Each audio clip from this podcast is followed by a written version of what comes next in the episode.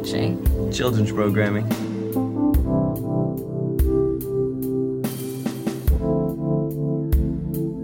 Welcome back to Children's Programming, the only podcast that exists in the world. Yes, the only one in the world. The the prime example of all podcasting on this planet. The prime human achievement in all of recorded history, I think. Truly. I, I, I tend to agree. I mean, Great Pyramids, Sphinx, Great Wall of China, Children's, children's programming. programming. 100%. And yeah, we're on episode number 22 now. Uh, this is the first time we've been together since episode one because coronavirus has Yeah. destroyed the planet. Yeah. And um, yeah, and it's a great way to be back here now to welcome our uh, our first guest since we've been all together again. Um, words can't describe and introduce him well enough. Uh, the master sensei, uh, Mets fan extraordinaire, um, savage DJ, audio extraordinaire, master editor, Absolute legend of his field. suit game on point, Mister Mark Karanseha. Did I say it right? You got it. You Did I got get it? Okay. Yeah, yeah. Gotcha. You know, it's close enough. Yeah. It's an honor to have you on, sir. Yes. Thank you for having me on the show, man. I, I'm I'm very impressed that you guys are up to episode number 22. So, am uh, I. Congratulations on that. I didn't think we'd make it past five episodes. Are you guys are you guys planning on having like some kind of like ceremony once you hit 25? we I mean, is- should, is, right? that a significant? Uh, I mean, we we could do the trip to uh, to Jersey because Yeah. our boy Kevin Smith's bringing his movies pop up to Jersey at some point soon. So we might do a mobile uh, episode to do that. yeah. I would say that for number 50 or 100. you Yeah. know? Yeah. Well, we can't do it in fifty or one hundred because that's the the nearest thing Yeah. that's coming soon. So So, I mean, I don't think we should. Ce- yeah, like you don't want to celebrate until you get to you know at least half to hundred or you know something like that. it's up to you. I mean, I'm always down for a party. You know I mean, that. every episode's a celebration, so that's that's all good. So, how have you been uh, surviving this whole thing? Because Pretty good. Uh, um I was just kind of disappointed by the whole like shift to online. You know, everything was going so well. Mhm. uh, in the spring semester. Then all of a sudden, like, hey, Corona, you got to go teach home at home. I'm like, ah, man. And you know how it is, you know, with that program, uh, everything's hands on. You have to be on campus. It's just fun, fun energy, fun excitement. Mhm. And all of a sudden, I'm stuck at home, you know, and it was kind of disappointing. But I realized, oh, it's a good opportunity to like start thinking about how to make things different or at least deliver curriculum in a different way, you know. So it made me think differently for a while. Gave me a solid six months to like appreciate the downtime, you know? yeah, I mean, I, I think of all programs of, of all, it would the media program would probably be the one that would be affected the most because you have to create projects, and if you can't be together, you don't want twenty five different videos on how quarantine affected your life. Like, how do you how do you juggle with that? It's all about collaboration. And you guys kind of know that and know the vibe of that that whole, you know, program and the spirit of what you guys do. But the same time, there's like you, you got to keep everybody safe, you know? So that's like the main goal that we're trying to do right now at the college. Uh, but at the same time, it really compromises what what that program is all about, you know. And Nick, you were there um, about a year and a half ago, maybe less than that, and you kind of got a taste of what that was all about. And and Matt, you were there for like a solid two years, and you were you were like steeped in that culture. So Yeah, without any of that energy going around and everybody being isolated, it, it it's it's going to be something different, you know. So, but that's not going to stop me, you know. I'm I'm still going to find ways to get everybody engaged, connected, and all that stuff. So we're going to find a way to make it happen. Yeah, I mean, you seem very motivated when it comes to like, you know, molding students into being just straight savages sometimes.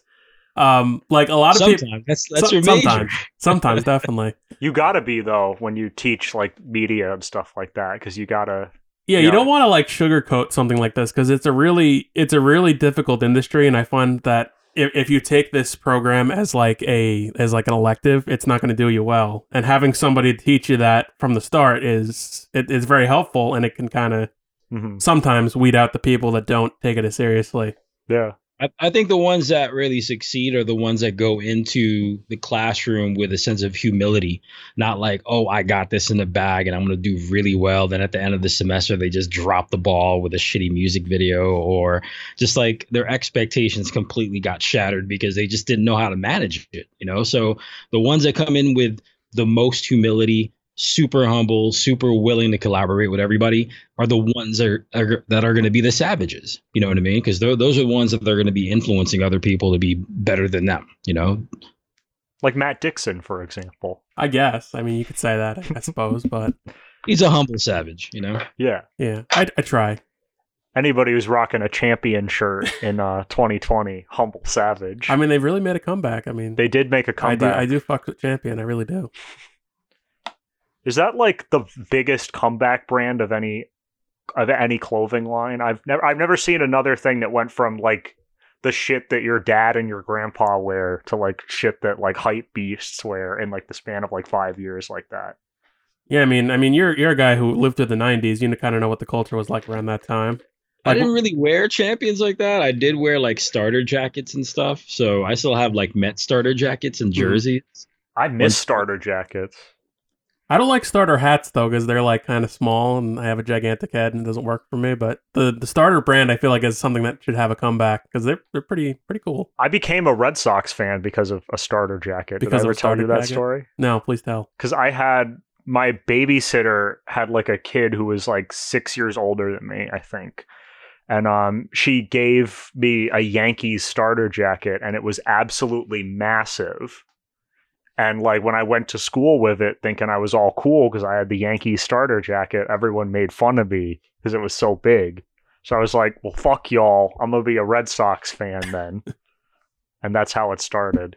I mean, that's that's how it can happen sometimes. You just want to hate on people, and then when they hate on you, they're like, okay, I'm going to take I'm going to take that over. I'm going to make it my own. Yeah. So that's kind of how I am sometimes. When somebody tells me not to do something, I'm more likely to do it. Mm-hmm. But it usually in a in a better way, I would hope. So, um, what are your thoughts on what's going on in the world right now? Because it's really n- not just from a Corona perspective, but like it, it's really a it's really a wild like you know jungle out there, if you will, and it's kind of it's kind of strange. Dude, I don't even know where to begin. It, it's tough to like. You, could easily get lost in conspiracy theories and all that shit, but it, it's at this point like you can't tune it out, but you just have to be aware of all these things that are going on, so you're not completely lost in what's going on. Uh, but at the same time, it can't let you affect it. It can't.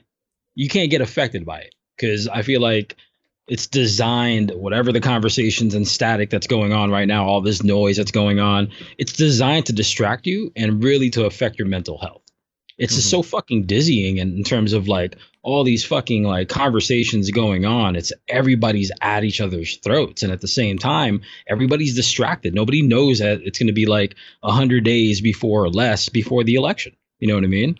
And you can make a change if you want to, if you want to actually like do something about it instead of getting lost in all this fucking anger. You know, and there's a lot of anger and hatred right now that's like clouding everybody's like you know perspective and vision. And it's it's kind of unfortunate you know but at the same time you, you just got to protect yourself from all this shit because it's just so fucking toxic.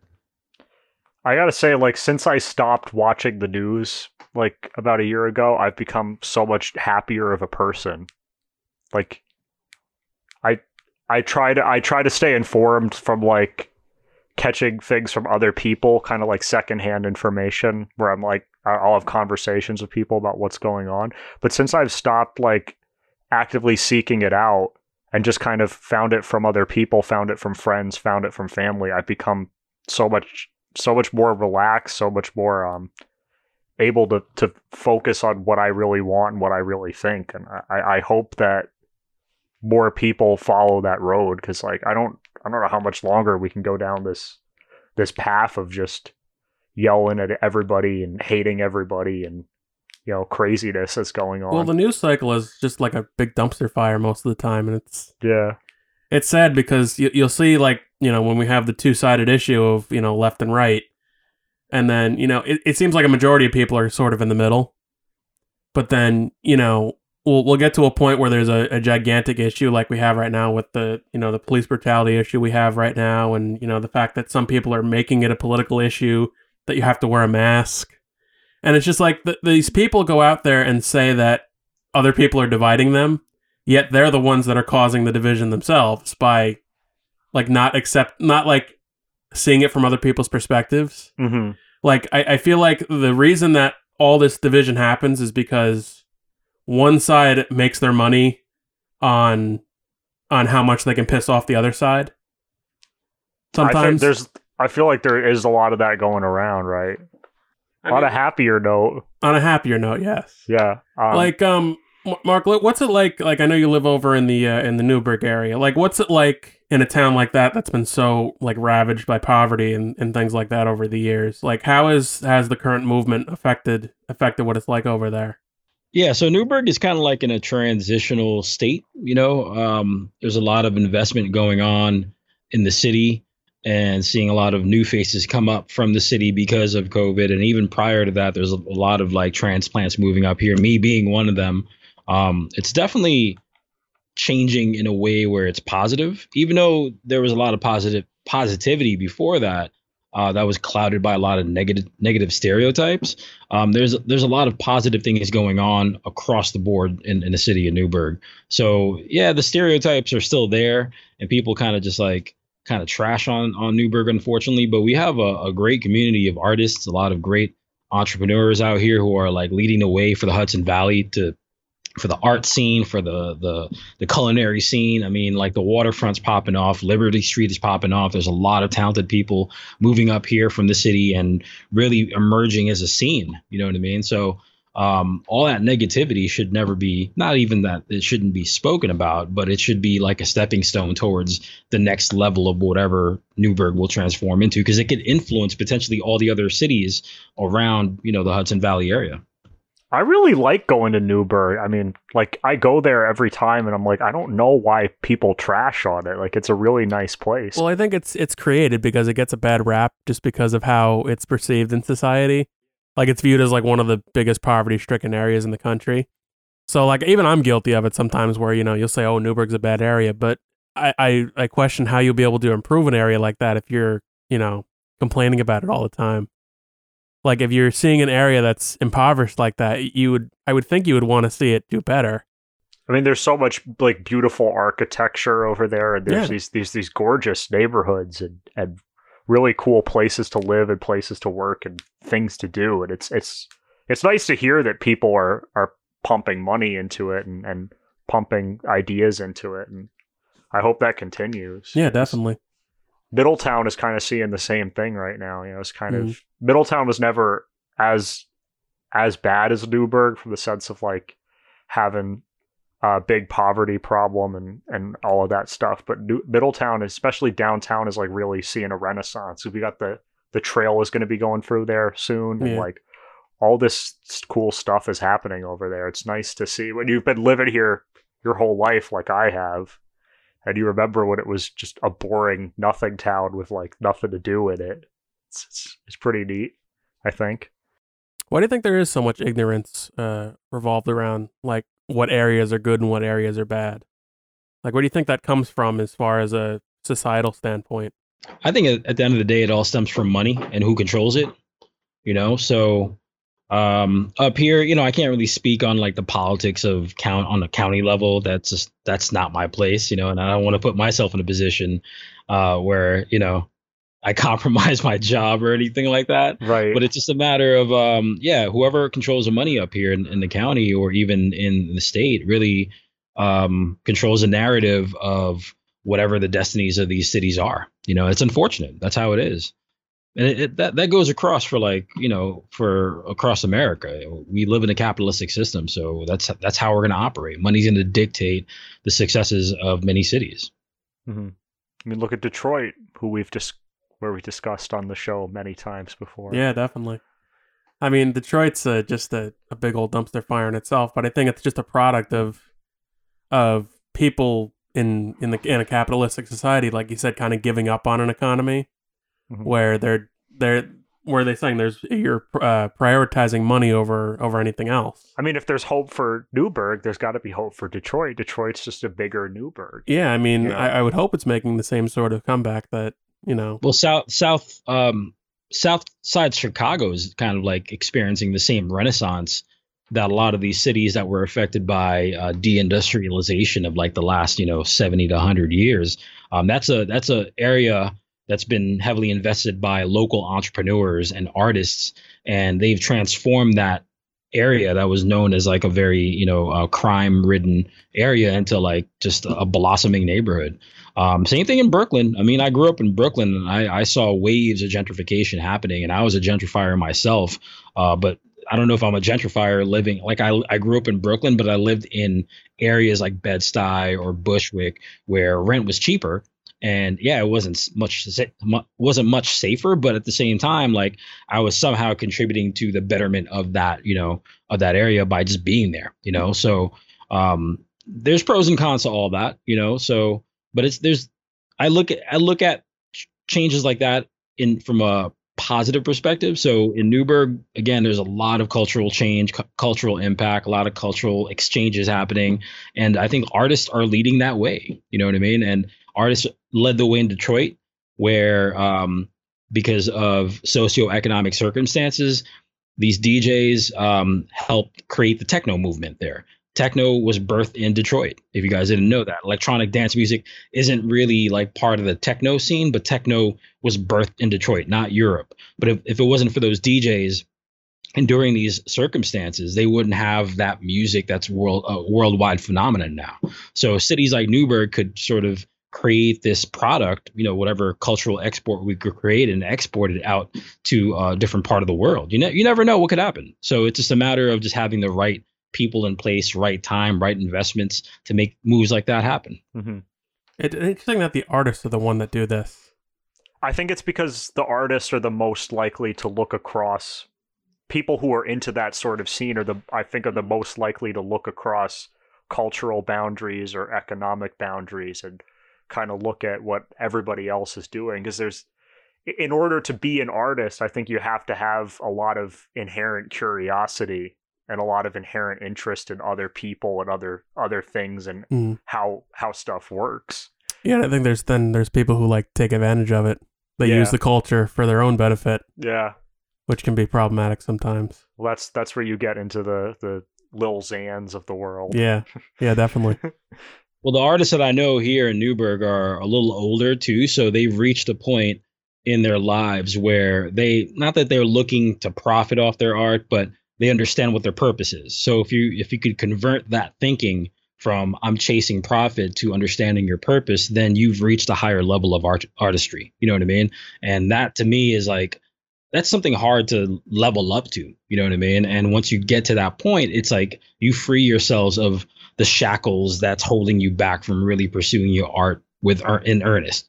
And uh, you can't you can never teach that. You just have to get to that stage and keep grinding away to get to that point where you're free of all the you know the criticisms or even your own self inse- you know your own insecurities to get to that point of just being free with your art. And I, I know a bunch of artists here in Newburgh who have reached that point and they just feel happy. They understand what they're here for and, and they're contributing to the community in a, in a, in a, in a positive way. Why do you think it is like have you ever had an experience where you've had uh, like maybe even a student or something that you've known that you've been able to educate them on what they're doing wrong as far as like cultural appropriation or they've taken advantage of a of a particular culture? Or or even you could say this like in general like if a person comes into your program with a really big ego and you're able to kind of bring them down and make them you know Yeah, it, it's tough to humble um, students who who have that mentality and that and let the- you know I, I let them rock, you know, and that's fine because at the end of the day they'll eventually put themselves in a position where they're going to be forced to learn a lesson that's going to really humble them. Um, but it's not my job to teach them what appropriation is all about. Uh, I, I just show them what I've learned through my, you know, through my experiences uh, as a DJ and producer, and show them what is accepted and what's not. You know, um, because it, I know I knew one student who was trying to be a DJ, and I was I was just trying to like, you know, kind of rein in um, his um, kind of expectations of what DJing was all about, and not coming from it like, oh, you need to be a purist, blah blah blah. But like at the end of the day, like if you're trying to rock a party, you need to you have you need to have skills. You know, not just like a hot mess DJ, a train wreck DJ, just mixing one track to another with no common sense of matching beats. So um, I had to break that down to that student and kind of like let him know, like, look, you can't just like while out on turntables or your DJ controller and just mix one track to another. You, you can't. You're not a radio DJ. You're a DJ. You're rocking a party. So learn how to you know blend in beats. On top of that, you need to have a solid selection. You know, you can't just like just pick whatever is hot on iTunes and just be a DJ. Being a DJ means like you have to have like some level of authenticity, deep knowledge of records, and know how to mix all that together, you know? So appropriation is like it is what it is. I think everybody kind of goes through that process of like experiencing it, knowing that they're kind of like in in the middle of it and if they accept it or not, they they kind of like either walk away from it or just kind of like keep rolling with whatever they're appropriating, you know? So it's unfortunate. But at the same time, it's a lesson to be learned.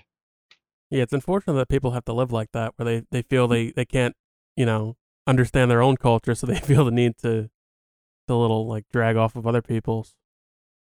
Well, it's also like maybe you could you could say that some folks might be insecure about their own lack of identity and they have to bite onto something else that has uh, that's steeped in in you know cultural identity you know what i mean that there's a steep history behind it um maybe it's an insecurity thing maybe i don't know i don't know what it is but um you know for me when when i kind of found a commonality with hip hop culture it was because of the fact that um i just love the music you know and and um i couldn't really connect with anything else but like a tribe called quest or de la soul or any of those rap groups from the 90s that just were like resonating to me at that time so but i didn't culturally appropriate the style. It was just like part of urban culture for me, mm-hmm. you know, growing up in Brooklyn. I don't know how it is for like for kids in the suburbs who kind of started, you know, looking and playing the part of an African American rapper or African American kid from the city.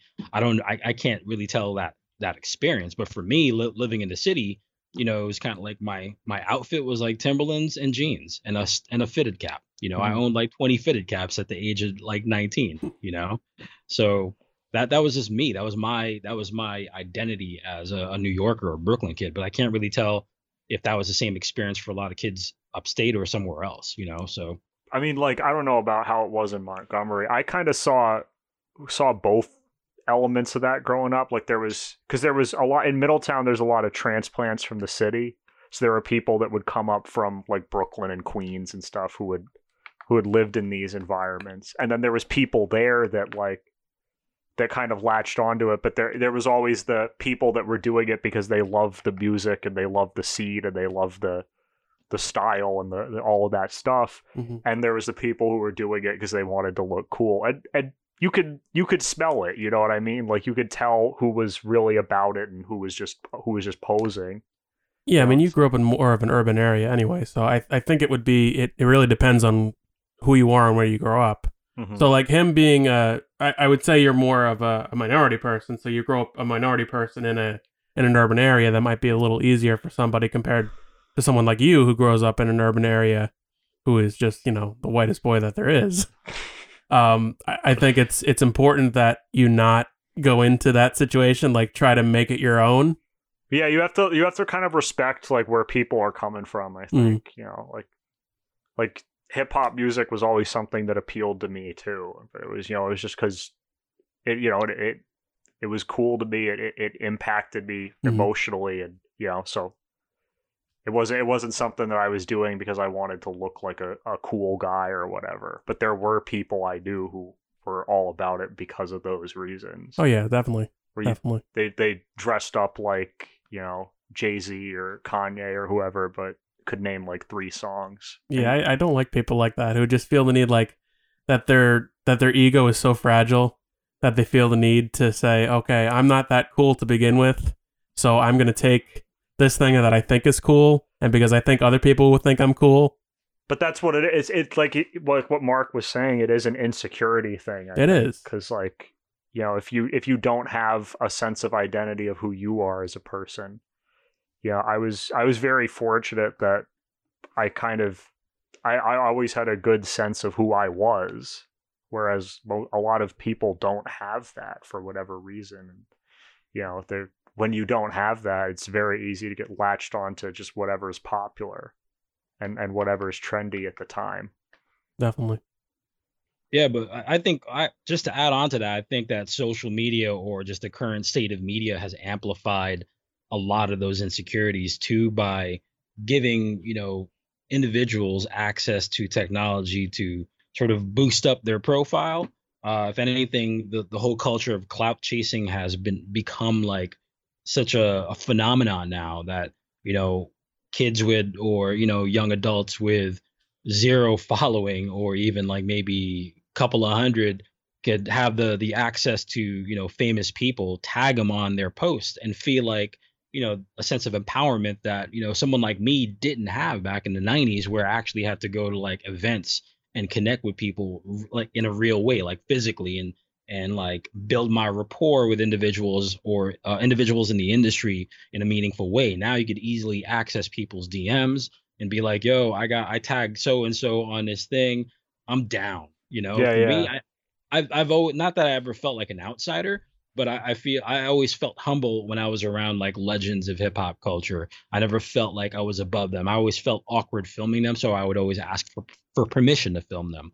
Or even when I work with the Roots, filming them, filming backstage, I never said a word to them. Like I was like cool with them. They knew my name, but I never like, you know, um, I never had the casual conversations with them because I just, you know, I, I felt so intimidated because I was just like in front of like legends. So I, I just never, I always like paid deference to these individuals because they paved the way for me to have an opportunity to like, you know, do what I'm doing now as a professional. So yeah, I mean, going back to the beginning of our conversation about humility, uh, it's a big thing. Like going into whatever pursuit or endeavor you're going after, humility and also having some level of authenticity as an individual is like the key key to the key, to success. And that's why this whole culture of clout chasing is problematic because everybody thinks they're fucking famous because they got they tag people on social media or do whatever the fuck they need to do to feel like they're important. I think it's a lot of people like they they have so much to compare to that they like you said they think that they're that they're immediately going to become famous because they act exactly the way somebody they see on like Instagram is acting. hmm When in reality, you don't really have much of a you don't really have much of a following to begin with. hmm Well, it's it's I it's two things, right? Like, remember what Andy Warhol said? When he was like, "In the future, everybody will be famous for 15 minutes." Like, we're living in that reality right now. And then also, I think there's like there's a lot of people in in this country in the world at large who want to be famous but don't want to put in the work to get there. Mhm. And the idea of clout chasing on social media has opened up those avenues where people you know people are who are famous for being famous quote unquote where they can they can just do crazy stuff and people will give them attention and give them notoriety and they don't have to actually bring anything to the table artistically or creatively or uh, skill wise or just whatever the case may be whatever you would normally be getting famous for or being recognized for it's, it's it seems like such a, a sad way to live your life. Like you're you're famous for, as the guy that ate horse poop at the Philadelphia Eagles Yeah. parade like Also, you know it's what I like mean? like you were saying with like the envy thing, like people who think that they have better technology, like having better technology doesn't make you a better person. Like somebody taking a photo with a brand new camera or Mhm. somebody taking a photo with a 3-year-old iPhone is really not going to make much of a difference if the person who takes the photo with the iPhone actually cares what they're taking the picture of.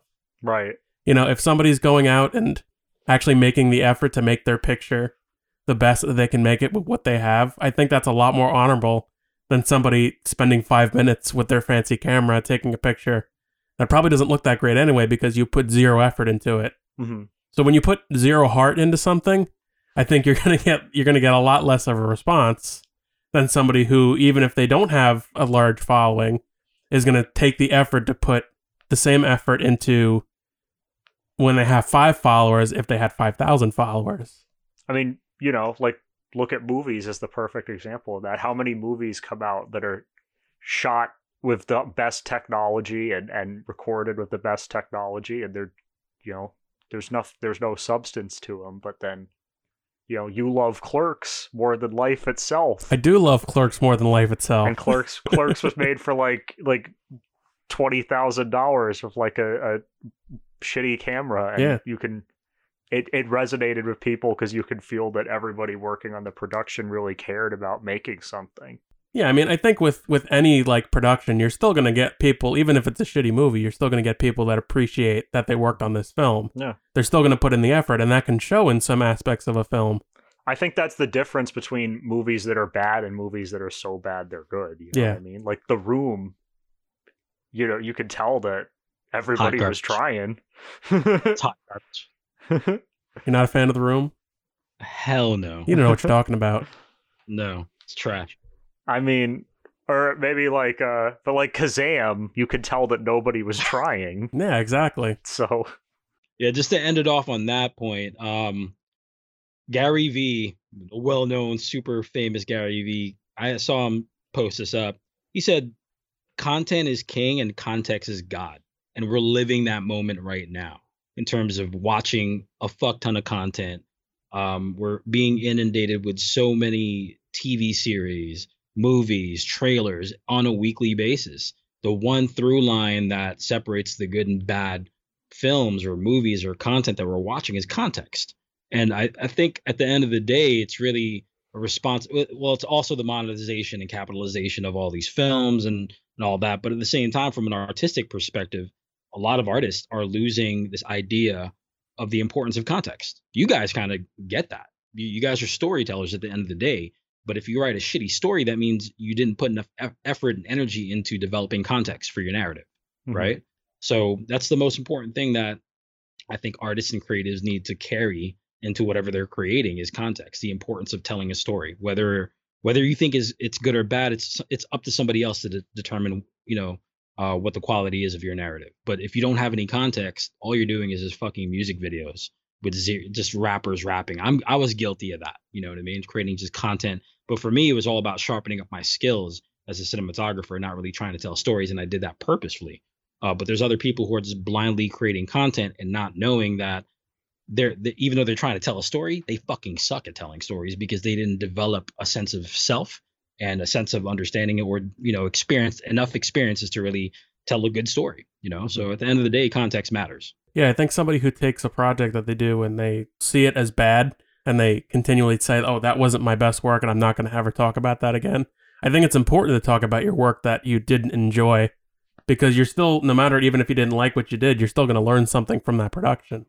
You know, that's ironic coming from you though, because I keep telling you you should dust off your Shaq Fu script again, and you never do it.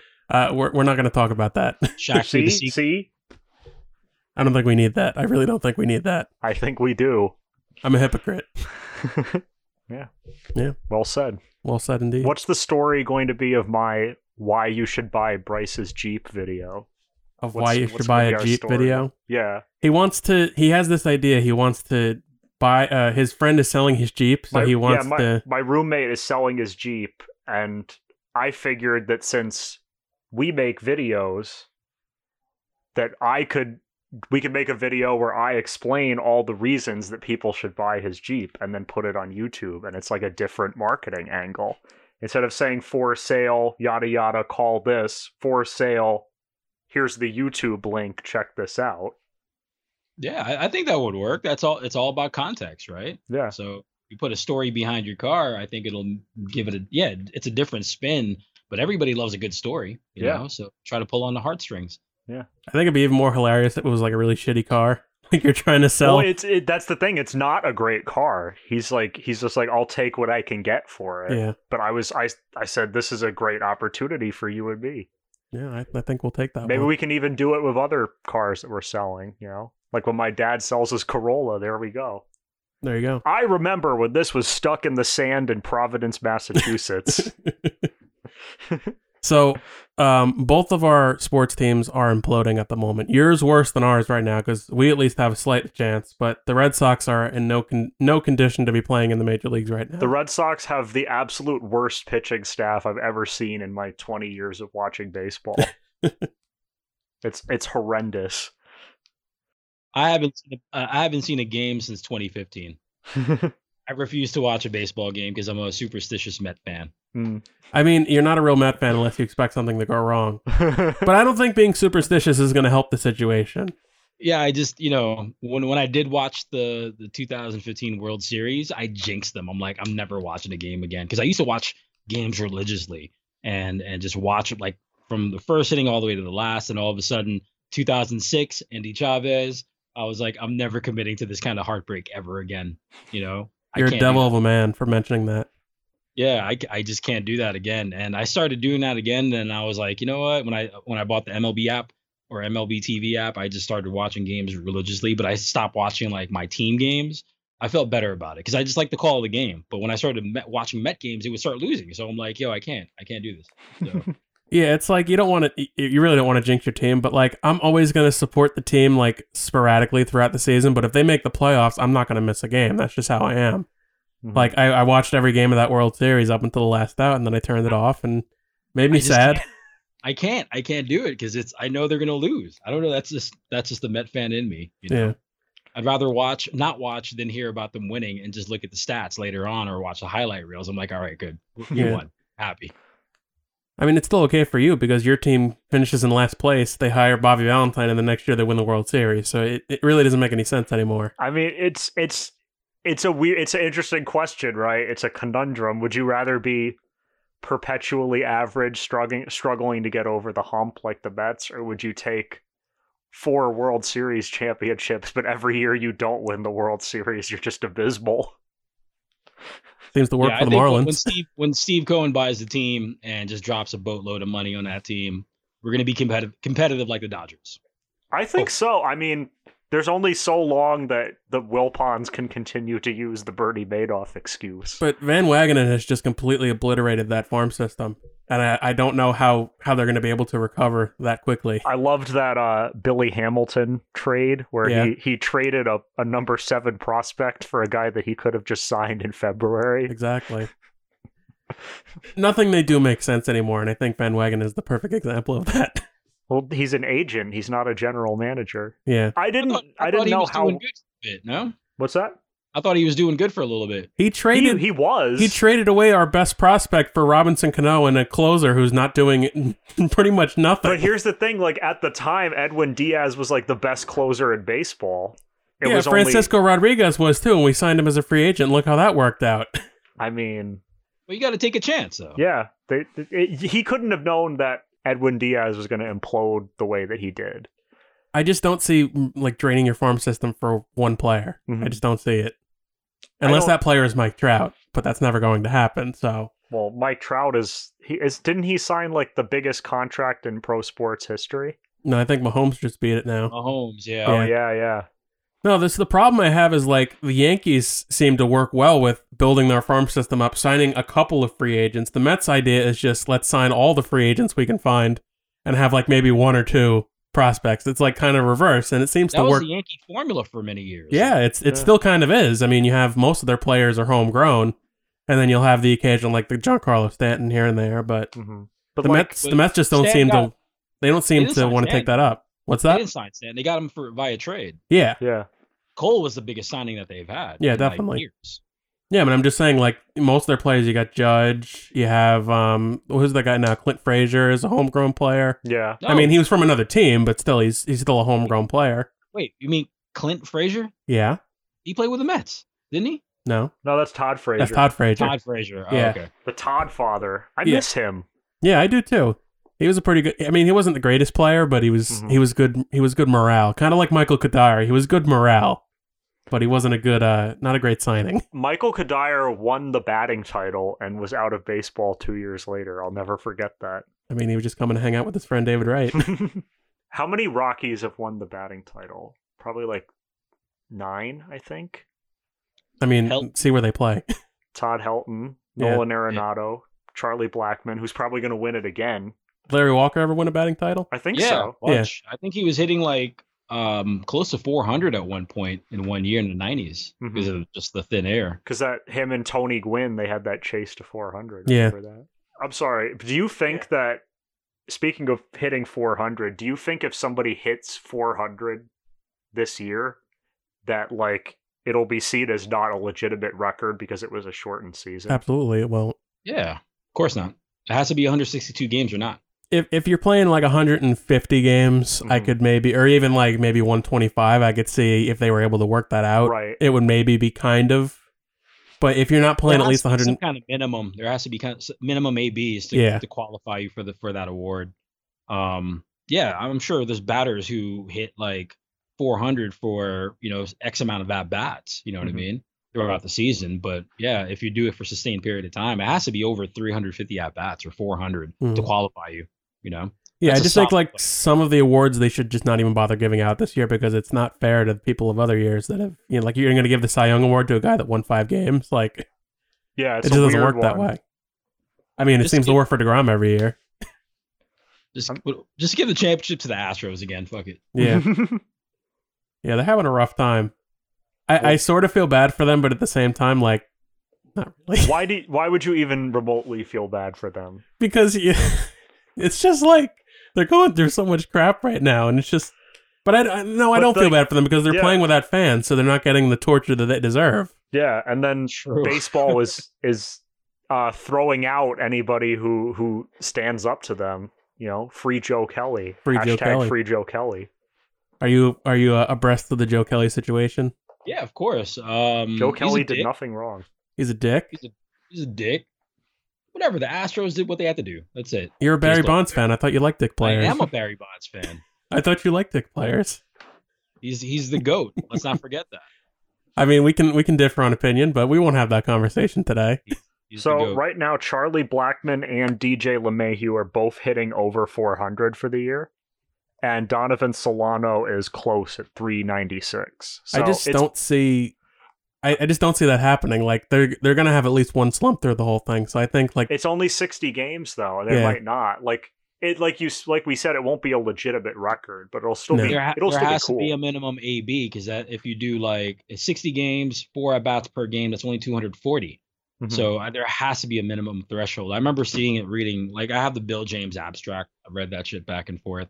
There has to be a minimum AB count. yeah yeah, yeah it's just not fair for the record book if you're only playing like you know like less than a quarter of the season. So I feel the same way about this season record breaking potential that I feel about steroids. Put it in the hall, but with an asterisk.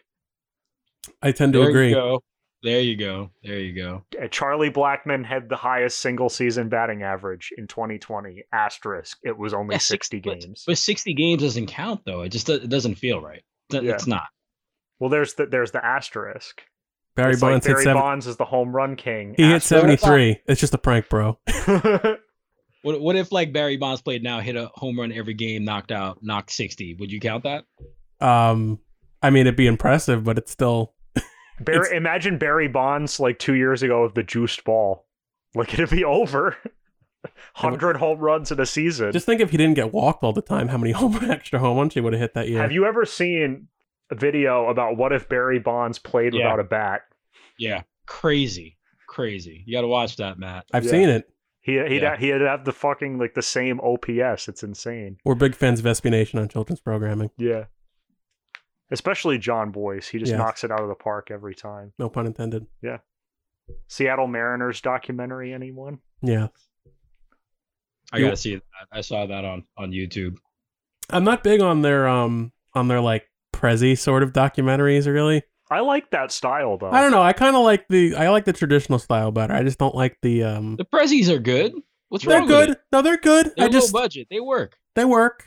They get the story across, but It's Mhm. designed for your phone. It's Yeah. not designed for like the big screen. It's Yeah, designed I know, I know. in the bathroom. yeah.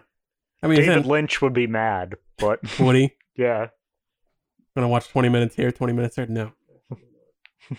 so, yeah, that's good stuff. I love SB Nation. hmm They make quality content.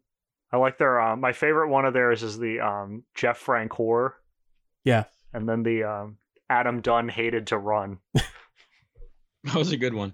He's the only man ever to walk, strike out, or hit a home run in more than half of his batting appearances. Yeah. Legend. Mark, what's the uh, what's the future looking like for you right now? Like, what's the what's the five year plan?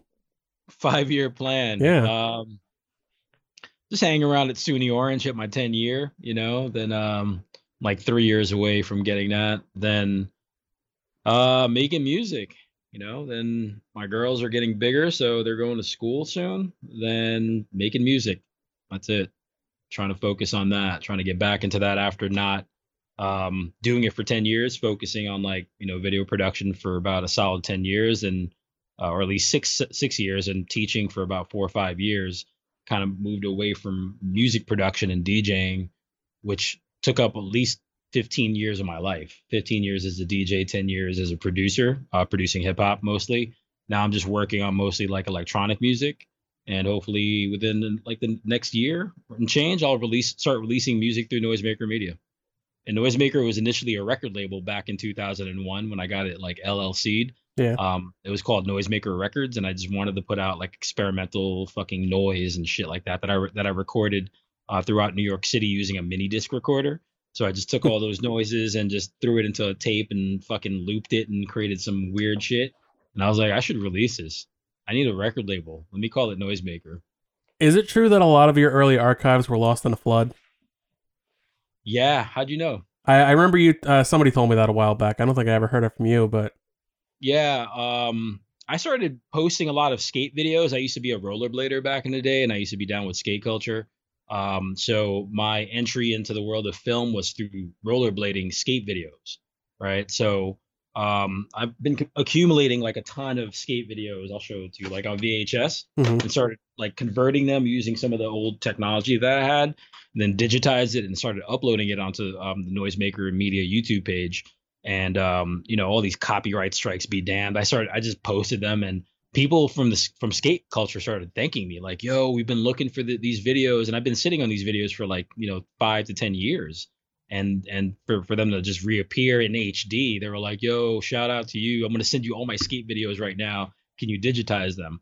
Then you know, just going back to that story of getting into skate culture, like back in the mid '90s, I started like shooting on like high eight as like my first like kind of like camera that my mom got me. Then through that, I started skating like with a bunch of ro- rollerbladers in New York City and jumping rails and stuff like that. Then I met somebody um, by the name of Neil Moreno, who is actually he lives in Newburgh or uh, lives in New Windsor now. He moved up here about 15 years ago. He's actually like the head director for BMW's like digital marketing team. Mhm. He's like a big shot. Like he does a lot of those car commercials and shit like that for local companies and national as well. Uh, but yeah, he's he's huge. But if it wasn't for him, I wouldn't be where I'm at now because he inspired me to start my own company, do my own entrepreneurial kind of like independent thing. Um, so I actually reconnected with him on on on Instagram as well. But yeah, I I lost a lot of these tapes because Neil's house was actually flooded in Queens. So his house, he had all my archives because we were working on. Um, I was working with somebody else who knew Neil on a documentary called The Dirty Rotten Apple. It was like I didn't even know what a documentary was back then in like 98, 99. Yeah. So we were just interviewing kids from the, who eventually became pros um, in a New York in, in a national skate scene. And um, something happened to Ray. He disappeared. The the guy that I was working with, he disappeared with all the money. I I didn't know where all the tapes were. Then three, four, five years later, he reappeared. Like, yo, the tapes got like flooded. I'm like, fuck, man, because I, I I just bought all this gear to digitize all those tapes just for fun. And this is before YouTube popped up in 2004 because I really wanted to take advantage of all this technology. But I, I was hunting down for those tapes for so many years, and come to find out, everything just got flooded, and it sucked. It was like over 160 tapes worth of content. Hmm. it really sucks because like imagine just like today, like your archive just got completely lost just because of something like that. I like mean, I've heard of I've heard of filmmakers who had like their original films on different formats that you can't even access now. Yeah. Yeah, I mean, I still have some stuff on 16, some stuff on Super 8, um, but that was like the largest collection of content that I had because that was like my earlier years of shooting, and that was before film school too. So that was really just raw, gritty, just handheld shooting with a fisheye. And I, I saw some of the videos that I shot back in the day, and I was like, yo, I was pretty good at like 18, 19. I could hold my own. Like I knew my shots. I knew how to. I was doing things that were different. Like for skate videos back then, it was all fisheyes and not a lot of removing the fisheye and doing zoom in, zoom outs. I was kind of like borrowing from films that that influenced me, like Stanley Kubrick's, um, any of those films, like uh, A Clockwork, um, or any of those films that use the the zoom in, zoom out kind of technique. I was doing that because it, it was like my reference. Those films were my reference point to filming skate videos in a different way.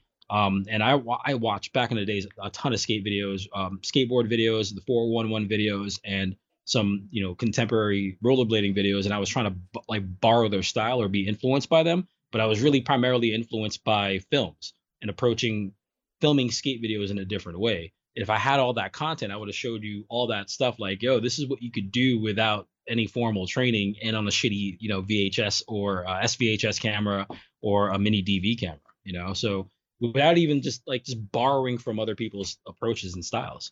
If anything, that goes back to that point of you don't really need a lot to to do what you want, like with your dreams of of being a filmmaker and things like that. Mhm. Because like I, I hate when I see people that make the excuse like, oh, if I had this piece of equipment, I could do X.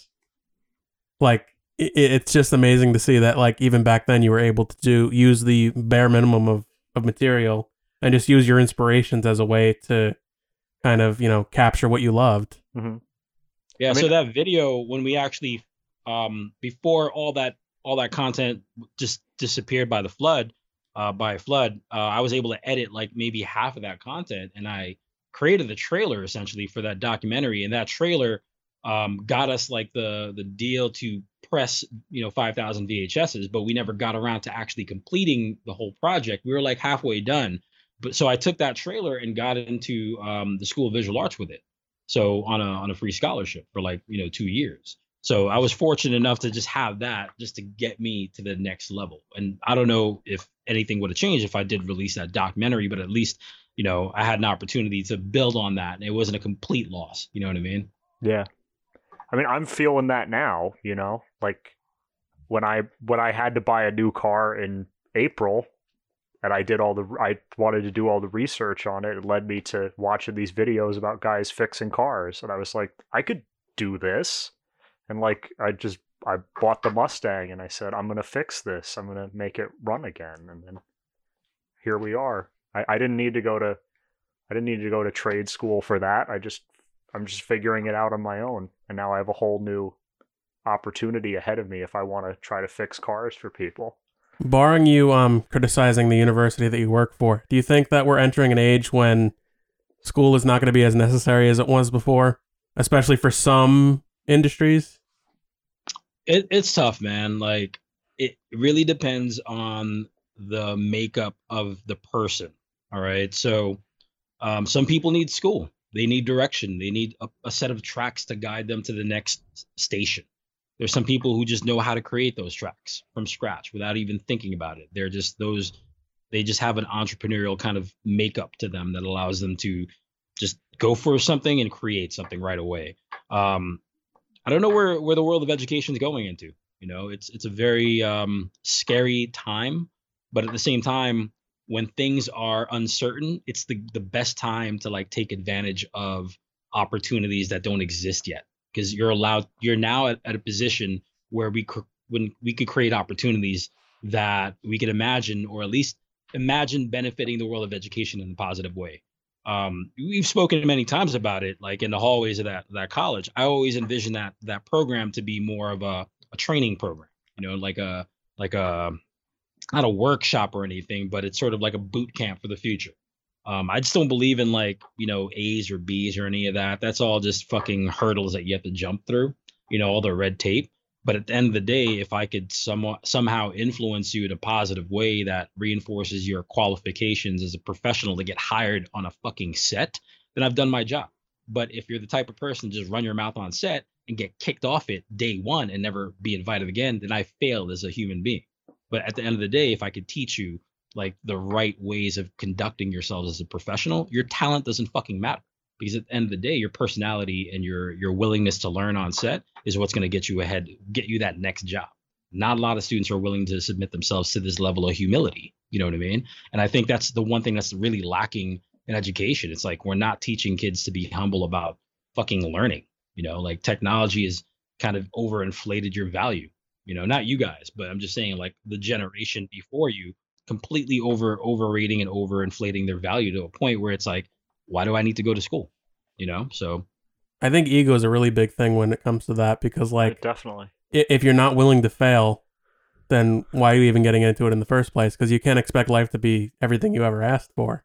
hmm Like you know, most of the time you're gonna it's gonna take a really long time before you can get into that groove of where you're, you know, you really want to try things out for a long period of time before you get to really what you love. Mhm. Like I don't think you ever imagined that you know when you were our age that you were gonna end up being, you know, as successful as you are. I mean, I'm sure you had a different perspective of your life 20 years ago than you did now. No, not at all. I mean, I I thought I was gonna have like a regular job job. you know, not like have the freedom to do whatever I want to do and still be me as a person. You know what I mean? Um, I think not compromising my craft or my, you know, artistic spirit is one thing, but completely disregarding it is going to be, you know, I consider that a, a complete failure. I never did that. You know, it was the only thing that I knew that I, the, the only talent that I possess is my art. So I needed to find a way to monetize off, it. Not like in a way where I, I could make millions off it. That would have been awesome. But at the same time, I don't think I would have succeeded in that world because the pressures of creating art, especially for a pure artist, if you fail at it, it's like you're gonna hate your art forever. And I, I never wanted to get to that point because I did get to that point and I didn't like what I was doing because I was just doing the same shit. And I, I, I wanted to do something that allowed me to appreciate myself and also my art. And I thought teaching was a way to kind of reinvigorate myself and being around young people who who just knew shit that I didn't know to allow me to like you know add to the experience that I had. You know, so I yeah I, I don't regret anything. I what I envisioned back then 20 years ago was um I didn't want to be hungry. You know, I didn't want to like like sleep on people's couches day in day out. I wanted to have my own space and my own home and be able to create without having to worry about people complaining about my music or me just fucking walking around the house. You know what I mean? I wanted to have my own space. To me, that's success. You know, but yeah, I mean, at the end of the day, you know, I'm humble. You know, I try to be humble sometimes. So you have to show it here and there. You have to show a little bit of a little brag. Sometimes, sometimes. How do you think it's because obviously you found somebody that you you spend your life with and you've been able to have a great family with. Like, what is the importance of having a, a really good partner in life to to build towards what you want?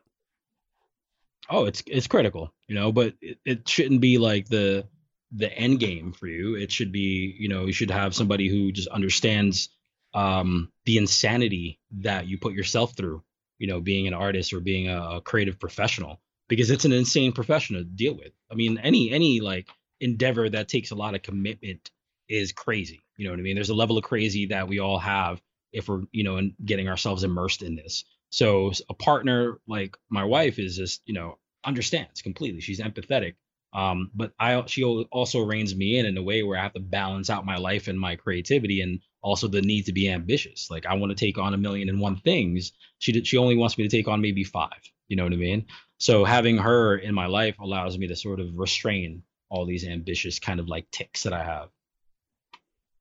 And then how do you like like balance? Like obviously you spent a lot of time learning to be, you know, a lot of hours editing and you've learned to be a like, pretty much a master editor at this point where you're efficient with your production and all that.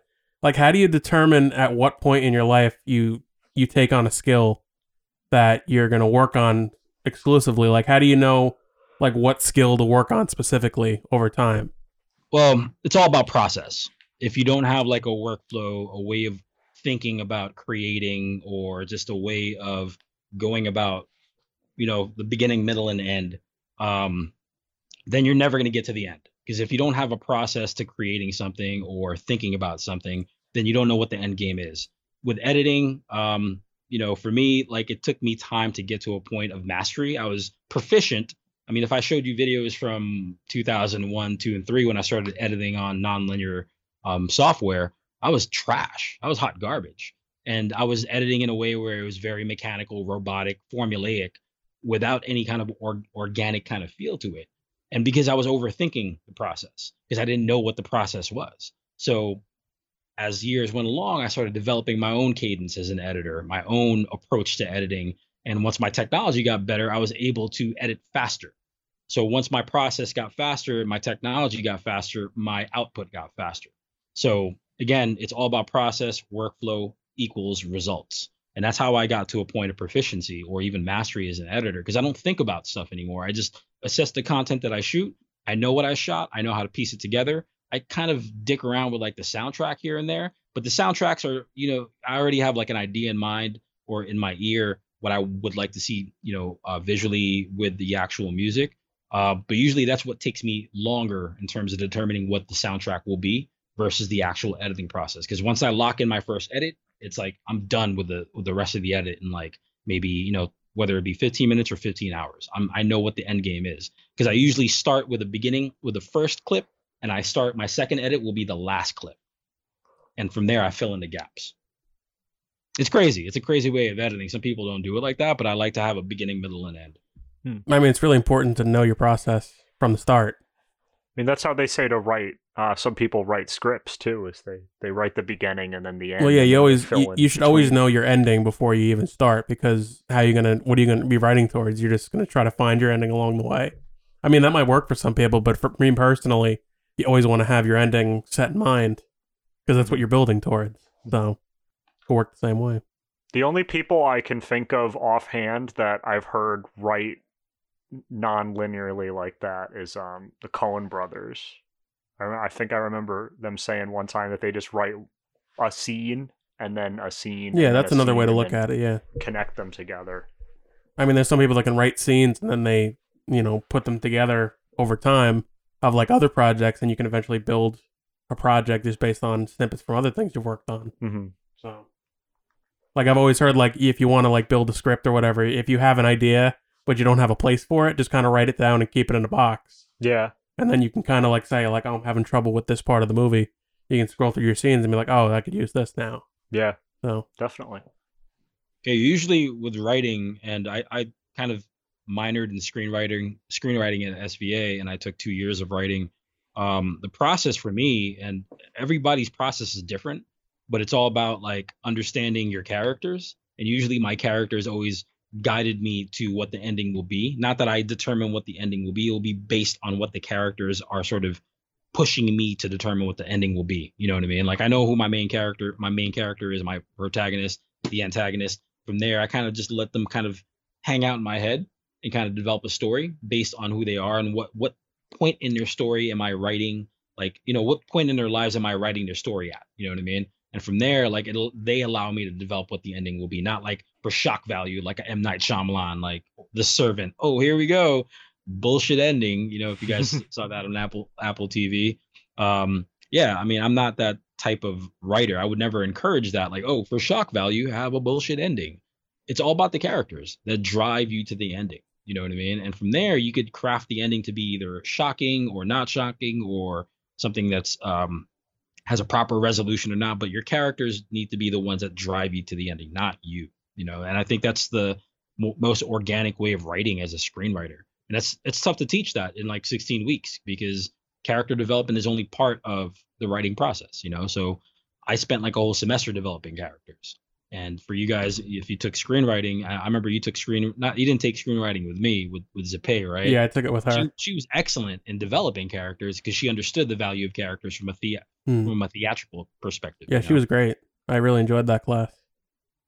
She's probably the perfect person to teach that class because, like you said, she's just very versed in story and building characters. hmm She she was also like very heavy on like comparing to to characters that we saw in films already. Like she was that part of your curriculum? Did you build that curriculum where she had just watch a bunch of films and try to get that sort of she built off what I had, but I told her like, look, you have a theater background, run with that. Like, don't don't take what I learned from SVA in terms of the mechanics of screenwriting. Nobody's writing is perfect, but what's really what's really going to make or break in terms of developing a script is character development. So she took the, she understood that and her eyes lit up, and I was like, yeah, just run with that. Your theater background is excellent for that. Did you ever take that class? Good stuff. I never did. Yeah, because you're more of you, you're just doing doing classes just for just to take them, right? That was basically it. Yeah. Just I wanted to expand my knowledge base. Mhm. Are you coming back, Nick? I might. I haven't ruled it out. All right. Make him come back. You need to learn from this man. I've learned a lot from this man. This man taught me sixty percent of what I know. Take 108, like the editing class. We'll watch a bunch of weird shit. All right. Mm. I'll think about it. Yeah, and make like a really, really bizarre like left field music video because he'll really love it. Because I know you like that really artsy, No, like the- for 108 experimental. for 108 it's all about editing but it's like the last project is uh, a non-narrative experimental film because the second half of the semester we're talking about like a lot of experimental films experimental cinema from like uh, the early 1900s or early to 20th century until like the 1990s so we look at that scope of different like techniques that were that influenced modern cinema, cinema through ex, the, you know the experimental form so students are creating some weird shit Hmm. I like weird shit. Don't we Yeah. all? All right, Mark. We won't keep you too much longer. We usually do this for about an hour, so I know you have a cool. you have a life to go live. So Cool. I appreciate the time, guys. Man, I, i've been looking forward to this. I'm also doing another one with uh, Chris Kelly and and Steve. So Oh man. yeah, we'll have to we'll have to listen to that. Yeah, we uh, I was on their podcast like a week ago. So yeah. they're uh, they're really good to talk to. hopefully I could join you guys on episode maybe 40, 45. Let's do that. Let's do this again. All yeah, we definitely will.